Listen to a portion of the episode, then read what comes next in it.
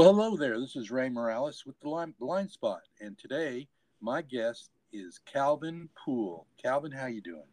Good morning, Ray. I'm doing fine, and good morning to your to your listening audience as well. Well, thank you. Um, I tell you, it is such a beautiful day here. Um, I don't know what it's like in Tennessee. Is that where you're at, Tennessee? Yes, I'm in Memphis, Tennessee. It's a partly cloudy, but it's a nice day. Good. Well, uh, tell the folks a little bit about yourself. Well, my name is Calvin Poole, born right here in Memphis, Tennessee. Um, married of a little over 40 years, five children.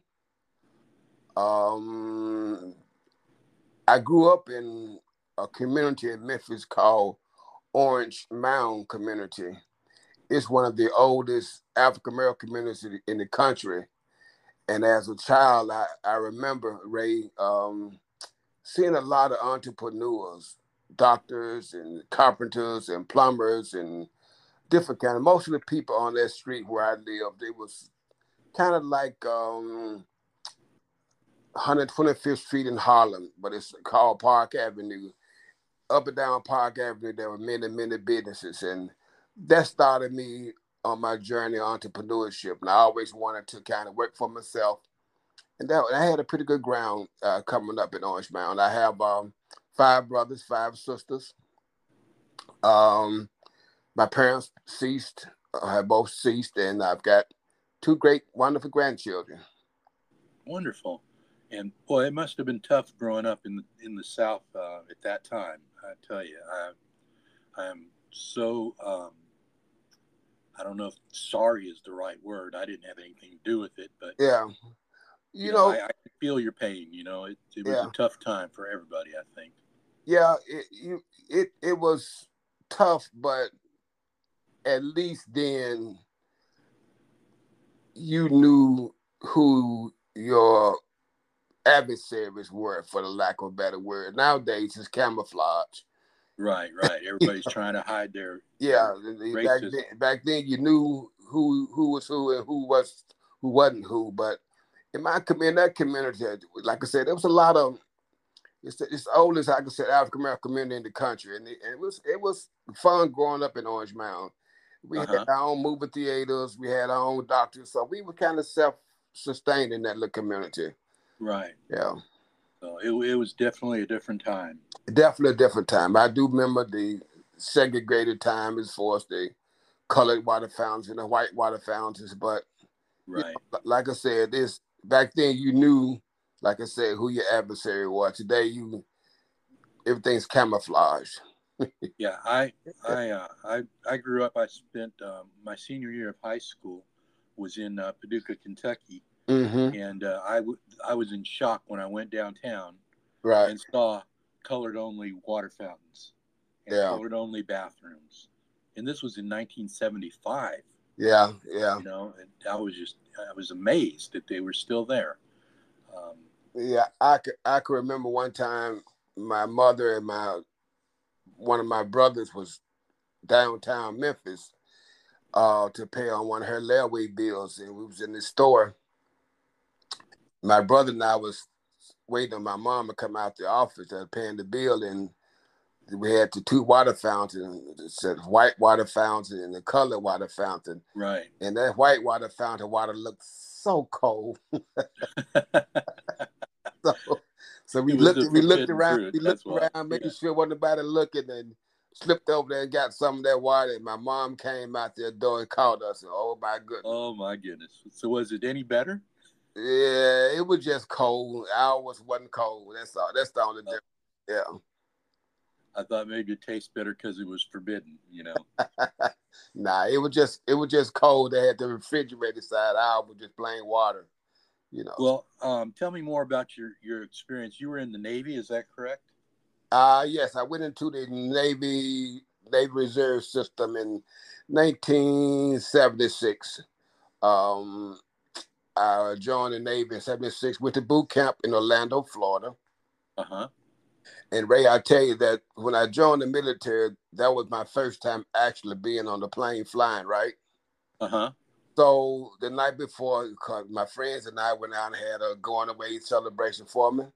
Right. So little hungover, so I got on the plane. Back then, you know, you could smoke and drink on the planes back then. So right, right. I had a couple drinks to, you know, and so I didn't know anything about planes having a layover and changing planes and all that kind of thing. So we landed in Fort Lauderdale, and the first thing I saw were palm trees outside the plane.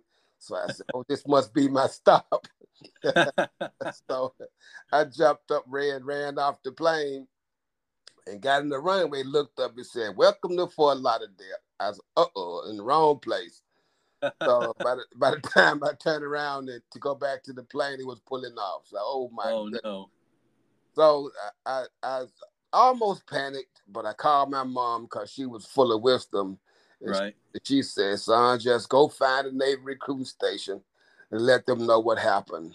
So I did just that. I went and found a Navy recruiting station and told them what had happened, and they gave me a bus ticket to Orlando, which is about another 500 miles.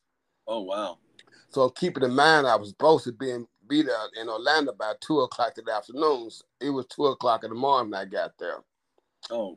So I got there, and the little commander, his name was uh, Jones. Commander Chief Jones was my commander, and the first thing he said to me was, "Where you been, Jungle Bunny?" so So I just looked at him and I said, you know, coming from the South, you know, he kind of used to it. So I just looked at him, didn't say anything. But he ended up, after all of that, he ended up being a very, very a nice mentor for me.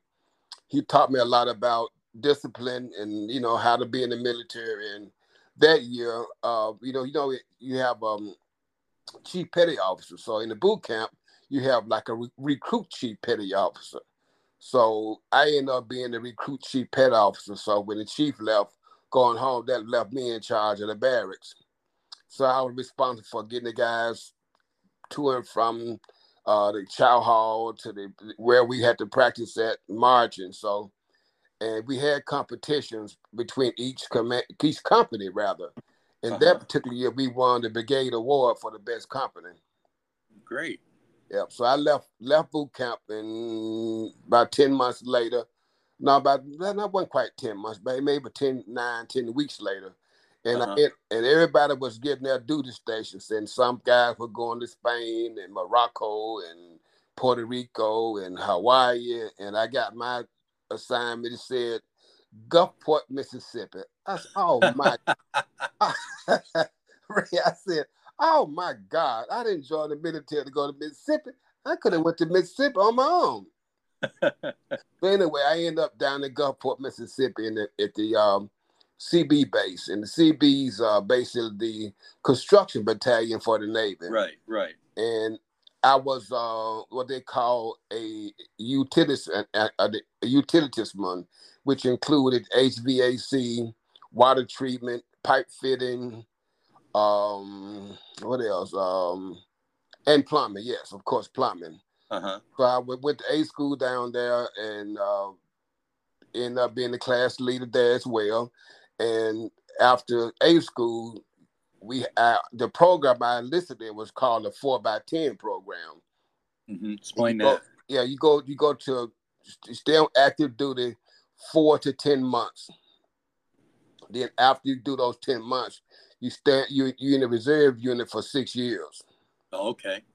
So every once a month, I had to go and drill at the local military uh, naval station, air station, and then two weeks out of every year for six years, I had to go on active duty. So I did six years, and we got a chance to do a lot of traveling all around the South, um, doing different kind of tasks. Like we built pontoon landing places down in Arkansas, and I learned a lot in the military, and uh, it, it prepared me for the kind of work I was going to do after the military. So, um, and what was that? I worked for I worked for all my life. I've been in either some kind of maintenance, repair, or either construction or construction management. I've never done anything else, probably, um, but other than that. So I worked for the state for a little while as a maintenance carpenter. Uh, left there worked at various apartment communities, like a maintenance supervisor, taking uh-huh. care of all the maintenance um, operations, preventive maintenance, routine maintenance, emergency maintenance at apartment complexes. I left there after a little while and went to work for um, Housing Urban Development, uh, the Housing Authority, and worked there for like 13 years.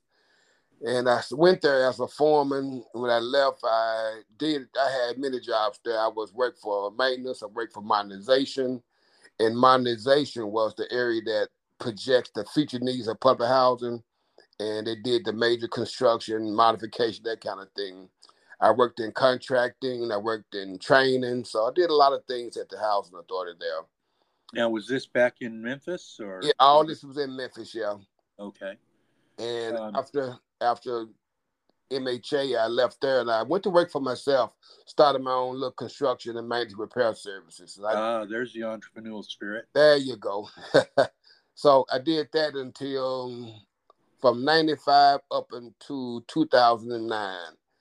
In 2009, I became sight impaired. I've got glaucoma, advanced stages of glaucoma, and I had real severe cataracts on both eyes. So 2009, I went on disability, and um, I still did small work. I still did some construction estimating and that kind of thing. Um, I had a program on my system um, that say, if you were building a home and you sent me the blueprints to my computer, then I can scan that each page and tell the computer to pull out how much sheetrock is needed, how much paint is needed, that kind of thing. And I did right. that and send it back to the architecture firm or the contractor. And I did that for a little while until okay. my sight until my sight just completely left me. So um and I, now I that that takes me to the other journey. After a while, I, I never used my VA benefits, and I was going through the Tennessee Department of uh, Vocational Rehab, trying to learn how to go back to work with the vision impairment, right? Right. So they started to trying to send me to some job like stuffing envelopes and you know oh, menial tasks. Yeah, yeah and I, and I, I didn't want to do that. So um, they they asked me. They saw my record that I was a veteran. They asked me had I ever been over to the uh, VA Medical Center for any help said, nope, I never been over there. Uh-huh. Well, that's where the journey started. I got over there and they uh, evaluated me and they um, brought me into the system. And at that time, a guy named Hugh Taylor, he was the uh, VIST coordinator. And the VIST coordinator is visual impairments service technician, and that they basically work with the blinded veterans, helping them get into the system as far as getting training and that kind of stuff. Right. So Hugh sent me to have um another eye test done, and from that eye test, they uh, declared me catastrophically disabled and unemployable. So um, from that point, I started going to blind rehab centers. And I think my first blind rehab center was in Birmingham, Alabama. Uh, I went there and I stayed, uh, I think about 10 weeks. And I got an opportunity to kind of um, learn more about being blind and how, and how to deal with the blindness. And it wasn't a death sentence being blind. So they had like manual skills, living skills, mobility training, computer training, uh, I got a chance to go into the shop and actually show where I can't. I could still do some things, just had to learn how to do them differently. Right, right. And uh, that was the first year I went to blind rehab, and so I got home. Had a lot of new ideas, not new uh, techniques on how to do stuff. So I started kind of um, improving my life again because when I first lost started losing my sight rate, I went into about six months of depression. And I went from like 205 pounds to 265 pounds in about six months. Sitting on the couch eating. Sitting on the couch eating king dogs and ice cream. oh Lord, why me? And I'm blind. I can't do nothing. And yeah, you were you were the king of your own pity party, weren't you? Absolutely, absolutely, right. So um, one particular morning, I was just kind of laying in the bed, and I had the sheets kind of pulled over my head because my wife, you know, getting ready to go to work, and she was telling me something, but I, I wasn't paying no attention. So I, I could kind of smell myself. I could feel myself. I could feel myself dying, Ray. I really was. Oh my! And I said, I, I, I don't think you were dying. I just think you smelled that way. yeah, probably small and fat behind my neck. You know, you had a big yeah. flesh roll behind your head, so had a triple decker working back there. There you but, go. You're a little cheesy. Yeah. So, but anyway, the next time that I went back to Birmingham to blind rehab, I had a chance to meet this recreational therapist named Michelle Davis. And Michelle, if you're out there, I want to just tell you personally, thanks for because she guided me in a direction that saved my life. And she introduced me to adaptive sports. Uh-huh. And that's how I got into adaptive sports. All right, let's explain that before we move on, because I know some people out there who are not familiar with uh, blind programs and blind adaptive sports. Okay, any sport, whether it be uh, bowling, basketball, baseball, or whatever, you can uh, make it adaptive for a person with visual impairment by putting a bell or a buzzer or a rattle on the ball, for instance.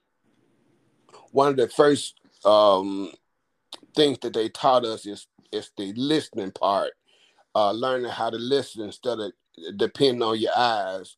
Listen to the sound of the ball, which way it's going, and and you can learn how to play just by listening. Um, one of the first games that she uh, adapted sports game. Did you did, did was that clear for enough for you? You understand? Do you think that was clear? Oh yeah, I think people understand that. I think yeah. when you when you talk about adaptive sports, the only thing that comes to mind for most people would be wheelchair basketball. Well, no, it, it's it's just so many other games out there, Ray. There's uh, goal ball, which is one of my favorites. Uh, here in Memphis, uh, I do operate a nonprofit, and it's called the Tri-State Adaptive Sports Association. Uh-huh. And uh, what we do is um, teach people in the community, veterans and non-veterans, or any other grassroots group that work with us, to get the children to school systems and adults to get involved and get out of the house and come out and play with us. So we have um, bowling, archery, tandem cycling, goal ball. It's those four core groups that we offer. And bowling, uh, we have um, our own bowling blind, our own blind bowling team that we compete uh, every year we have at least three tournaments here locally where people come in and participate in the bowling tournament. And our program, Ray, is kind of structured in three tiers. Tier one includes just introducing that person to the game, let them feel the bowling ball, let them go out to the lane and actually feel the lane. Uh, uh-huh. Get them how how you know the safety part of any of the sports then tier two, we actually let them start doing, you know, some of the activities like bowling. They will roll the ball with the rails up. Or if we're doing archery, we'll let them, you know, touch the bow and maybe shoot an arrow under close supervision. And then with goal ball, um, and if you want, at any time you want me to explain ball, I will. Um, yeah, let's give a short description of that. I know okay. it can get very involved, so just keep okay. it keep it All short. Right. All right, ball is a is it's, it's a it's a three on three competition. We play on the court the size of, of a tennis court, 30 feet wide, 60 feet long. Uh, on each end of each court, there's a soccer type net, four feet tall, 30 feet long. Uh, the object of the game is to roll this ball. This slip is smaller than the basketball, thicker than the basketball, has has bells inside of it. You want to roll this ball like in bowling ball fashion to try to get it past other three guys on the other end of the court. And, and if you can get it into the net, that's one point. There are some very peculiar, particular rules in the game. Uh, once the game starts, for instance, once you everybody wears blacked out ski goggles, a hockey girdle, knee pads, elbow pads, because you kind of playing on your knees and sometimes laying on the floor. So you got to be get up and down. Uh-huh it's a it's a game that has to be quiet when the game starts. The referee will say, "Hey, quiet in the gym." He'll blow a whistle, and the game will start.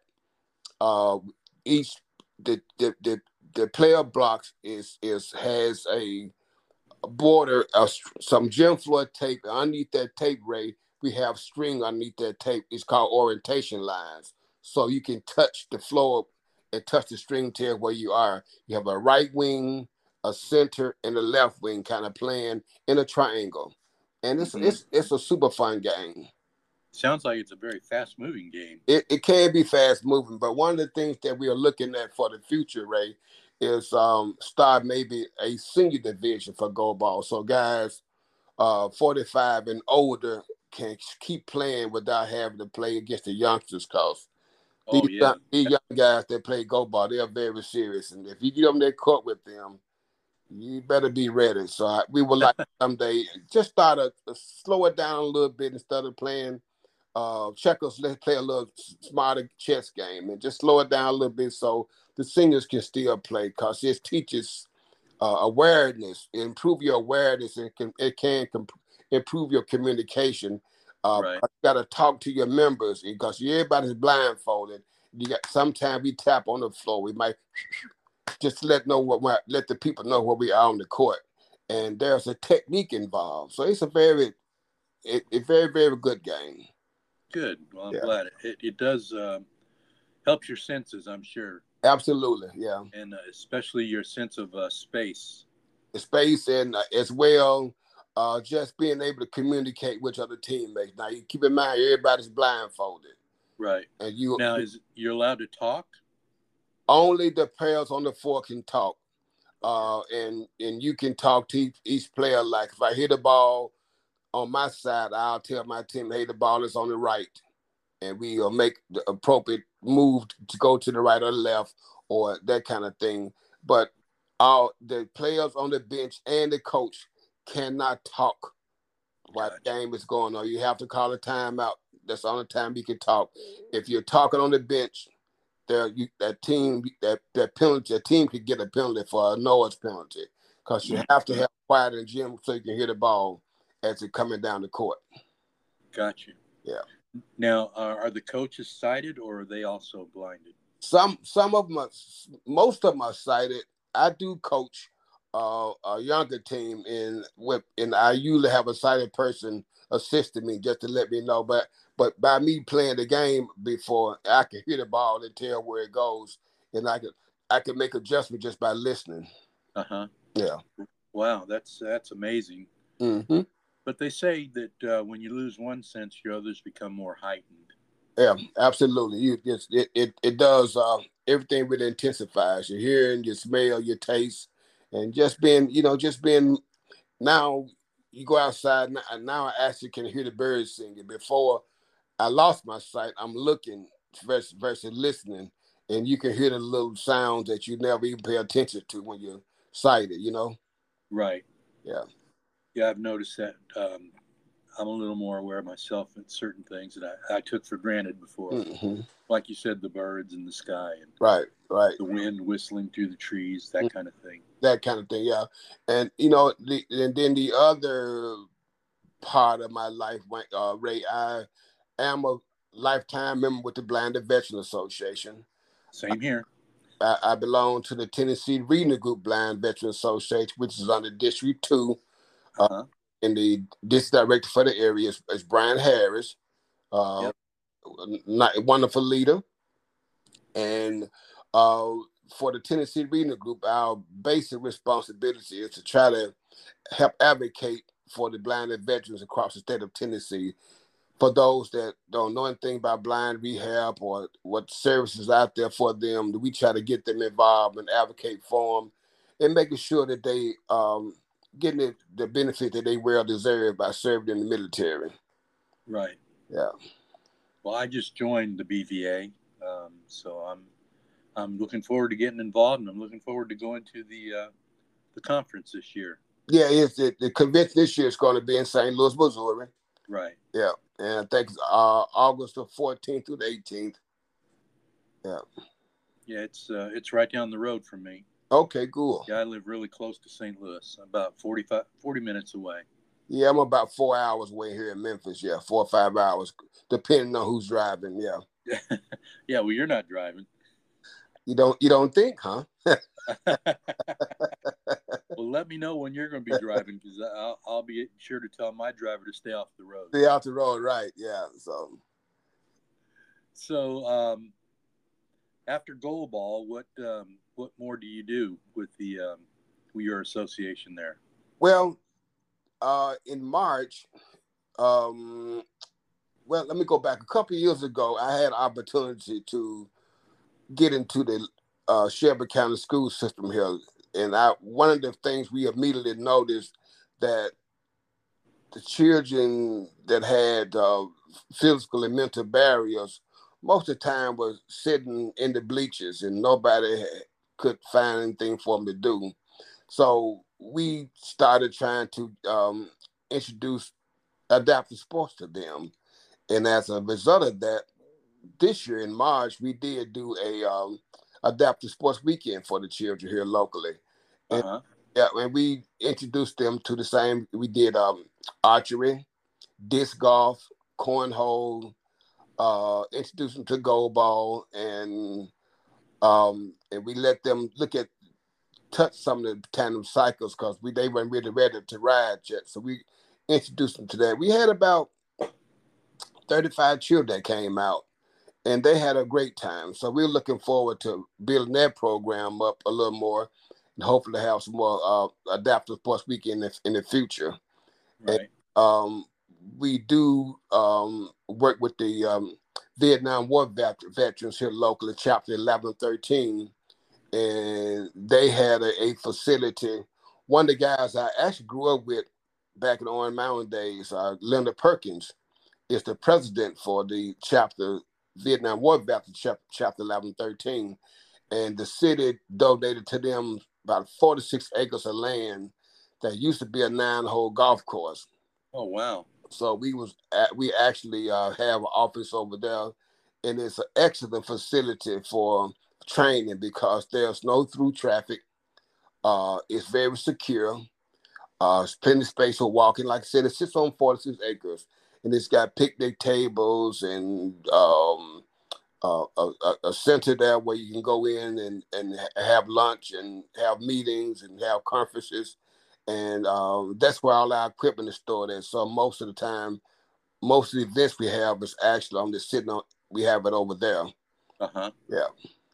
And um, I noticed that you guys um, you don't do like horseback riding or canoeing or anything like that.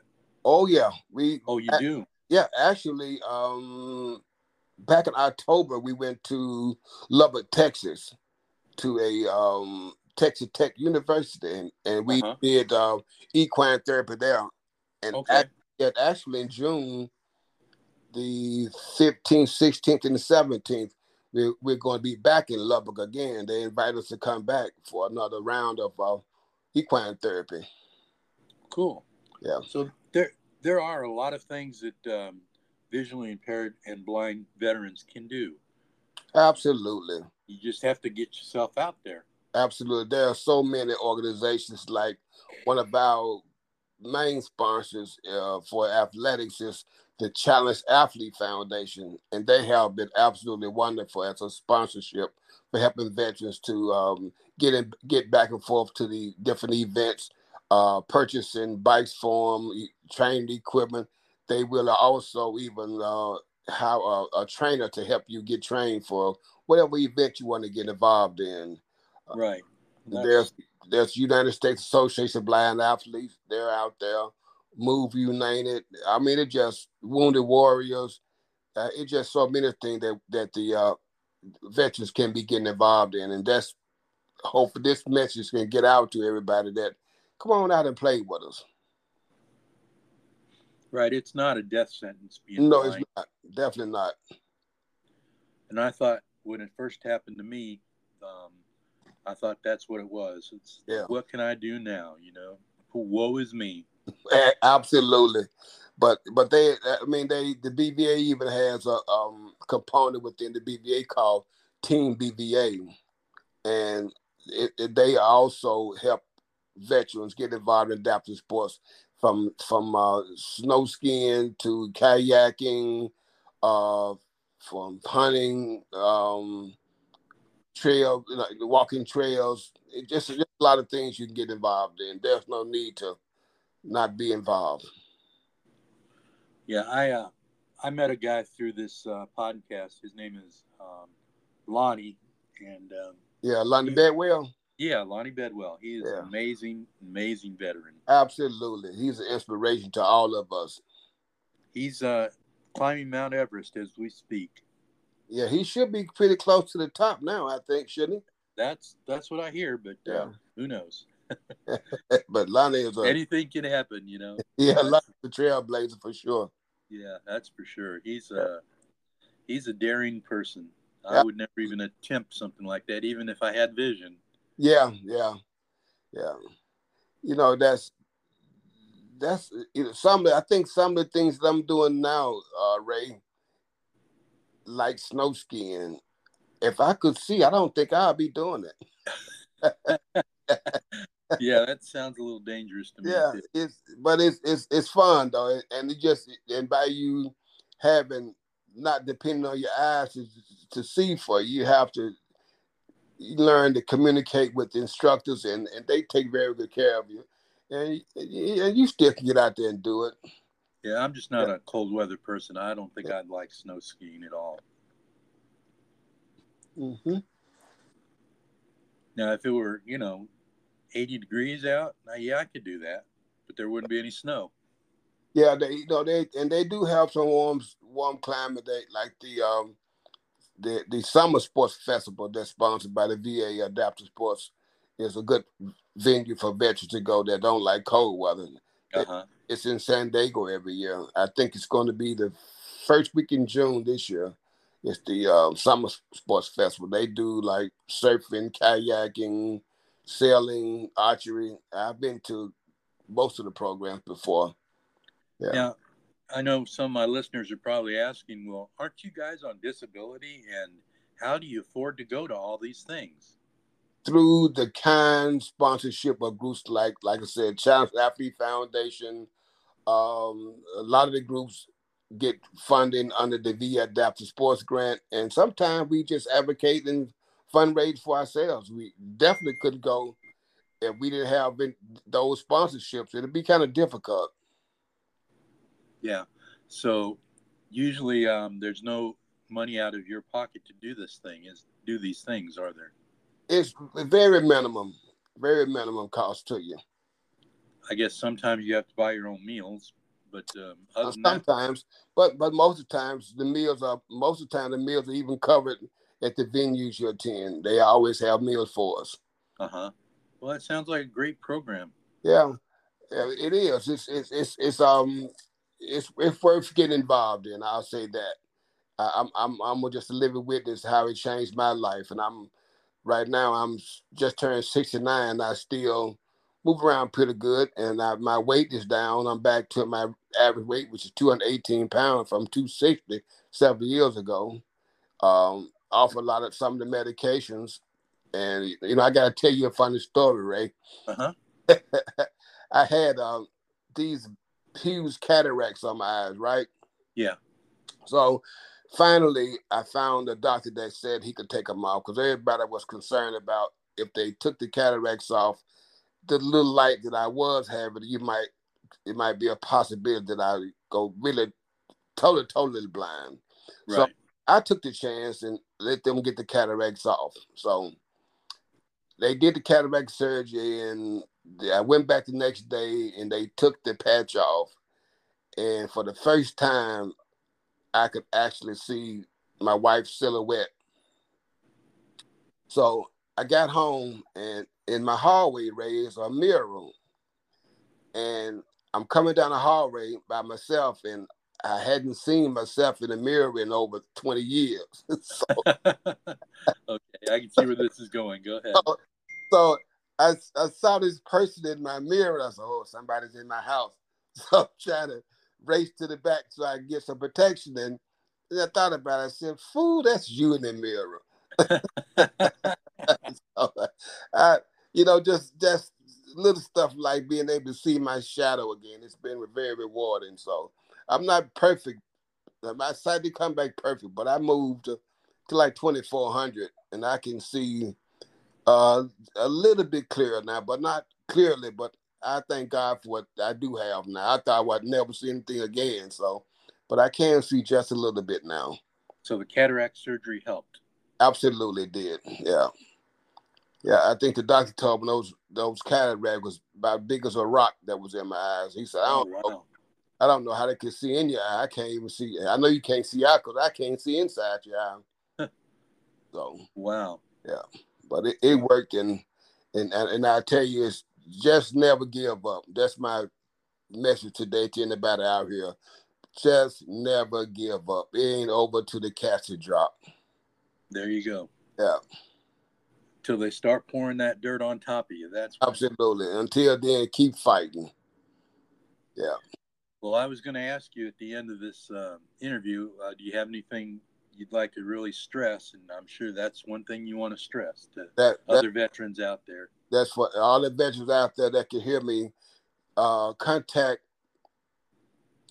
go to go to your primary care doctor and ask your care your primary care doctor to for a consult to go to recreation therapy and let those therapists at the hospitals evaluate what you want to do. It may be something simple as building bird houses or learn how to play guitar, which I've started to do. Uh, uh-huh. Learn how to play music or just getting back, learn how to play sports again. And get involved in your community and just let's show people that blindness is not a death sentence. We can do everything that a sighted person can do, just have to do it a little bit different. Right. That's it. Well, I've always been accused of being a little different. So yeah, all my life. You know? Yeah, I, am we're in the same boat. yeah. But uh, I, I really appreciate uh, talking to you and learning more about you. So um, let's dig a little further into your life. Um, okay. So, what would you like to tell the people out there about um, mainly how you grew up?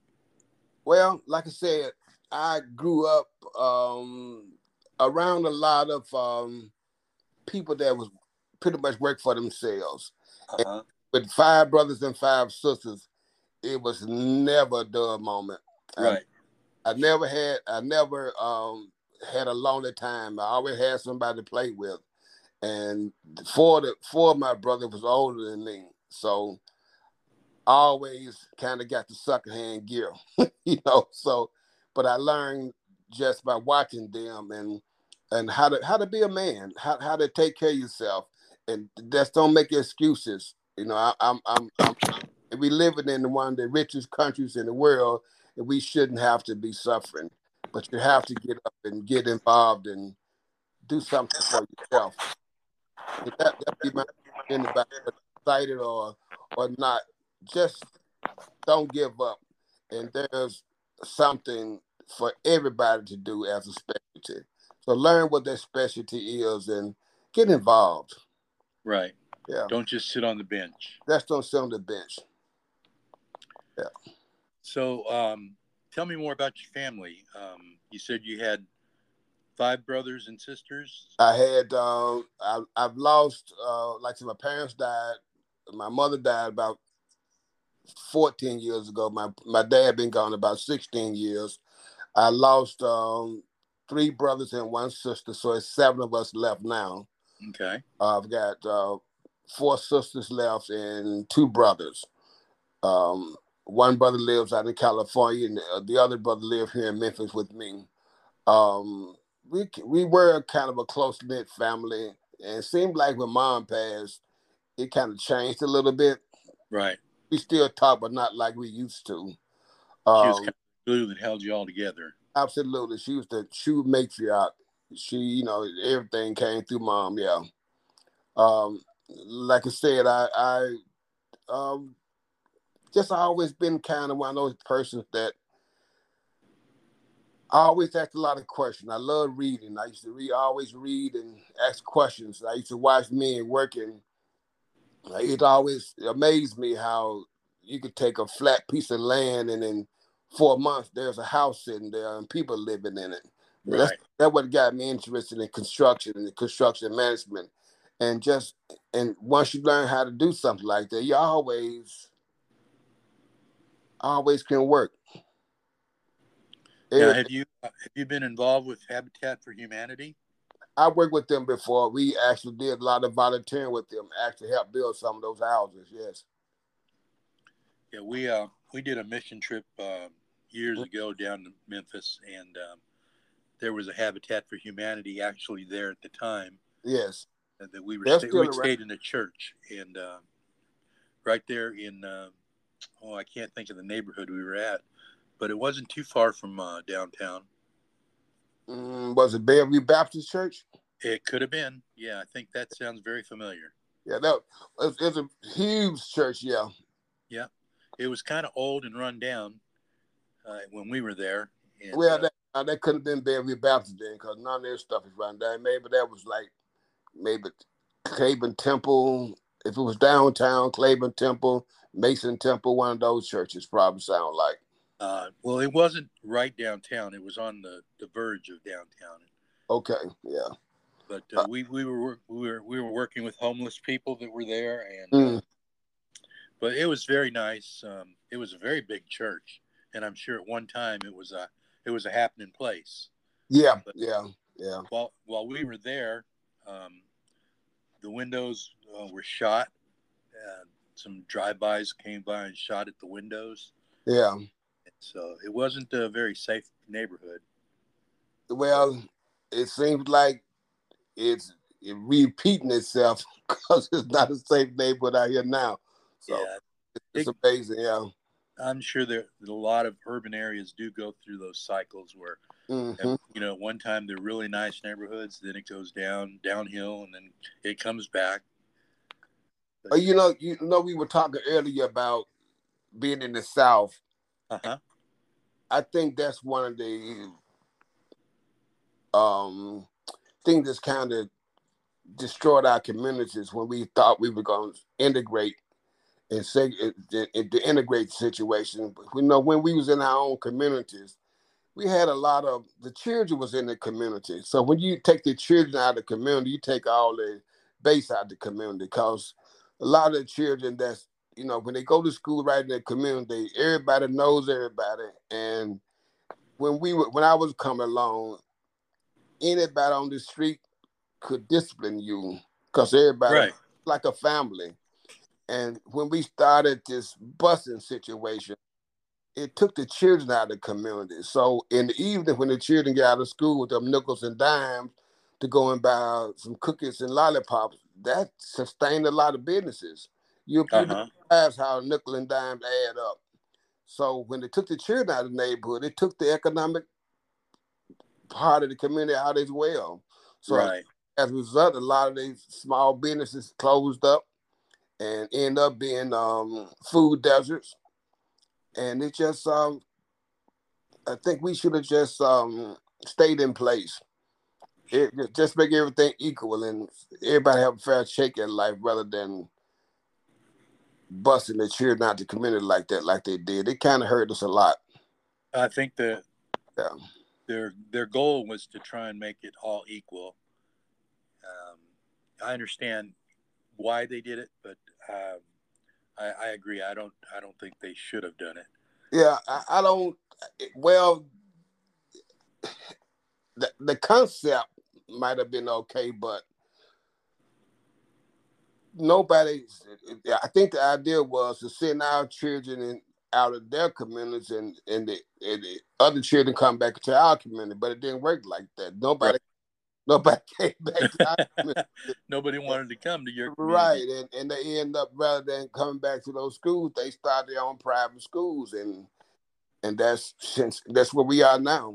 So, so instead of integrating, it became more segregated. More than more than you could more than you could ever remember. Yeah. Right. So, but it was it was I came up in a time I think was a very good time because, like I said, it was um was it was more community based time when I came up, and like said, everybody in the community knew everybody. Right.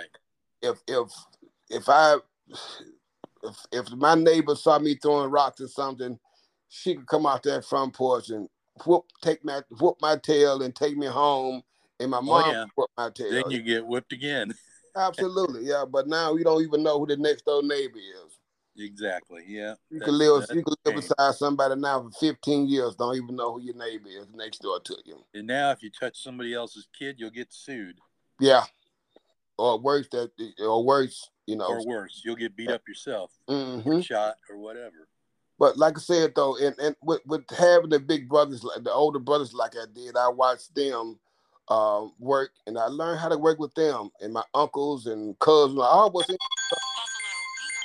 Buffalo, New York. um, um, 716 330 4590. Uh oh. Okay. But like I said, it, it was a great time though in life for me during those pe- my coming up ages and in the seventies. You know, it was a lot to learn. I learned a lot. Right. Yeah. Well, uh, it was a, trou- a troubling time. You know, I grew up in uh, the 60s and 70s also. Mm-hmm. We're about the same age. Right. And, um, I, I grew up in uh, Los Angeles, California, Okay. and uh, we lived really close to um, Watts. I'm sure you heard of the Watts riots back in the 60s. Oh yeah, yeah. Yeah, and um, I saw whole neighborhoods being burnt to the ground. Oh yeah, And as a kid, you just don't understand what's Mm. going on. yeah.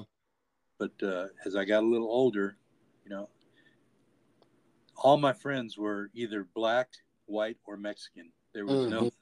you know, there was nobody else in the neighborhood other than Yeah. that. So you had to make friends, and and I, I would kill for these people because um, they were just like brothers to me, and um, so anyhow, it's it's Yeah. um, it's how you're raised. I think it's uh, Yeah. You know something else, Ray. Uh, come to think of it, during that period of time, um, they used to um sponsor uh baseball teams in the city, and each neighborhood had their own little baseball team, and we go from neighborhood to neighborhood in, in, in competition. They used to.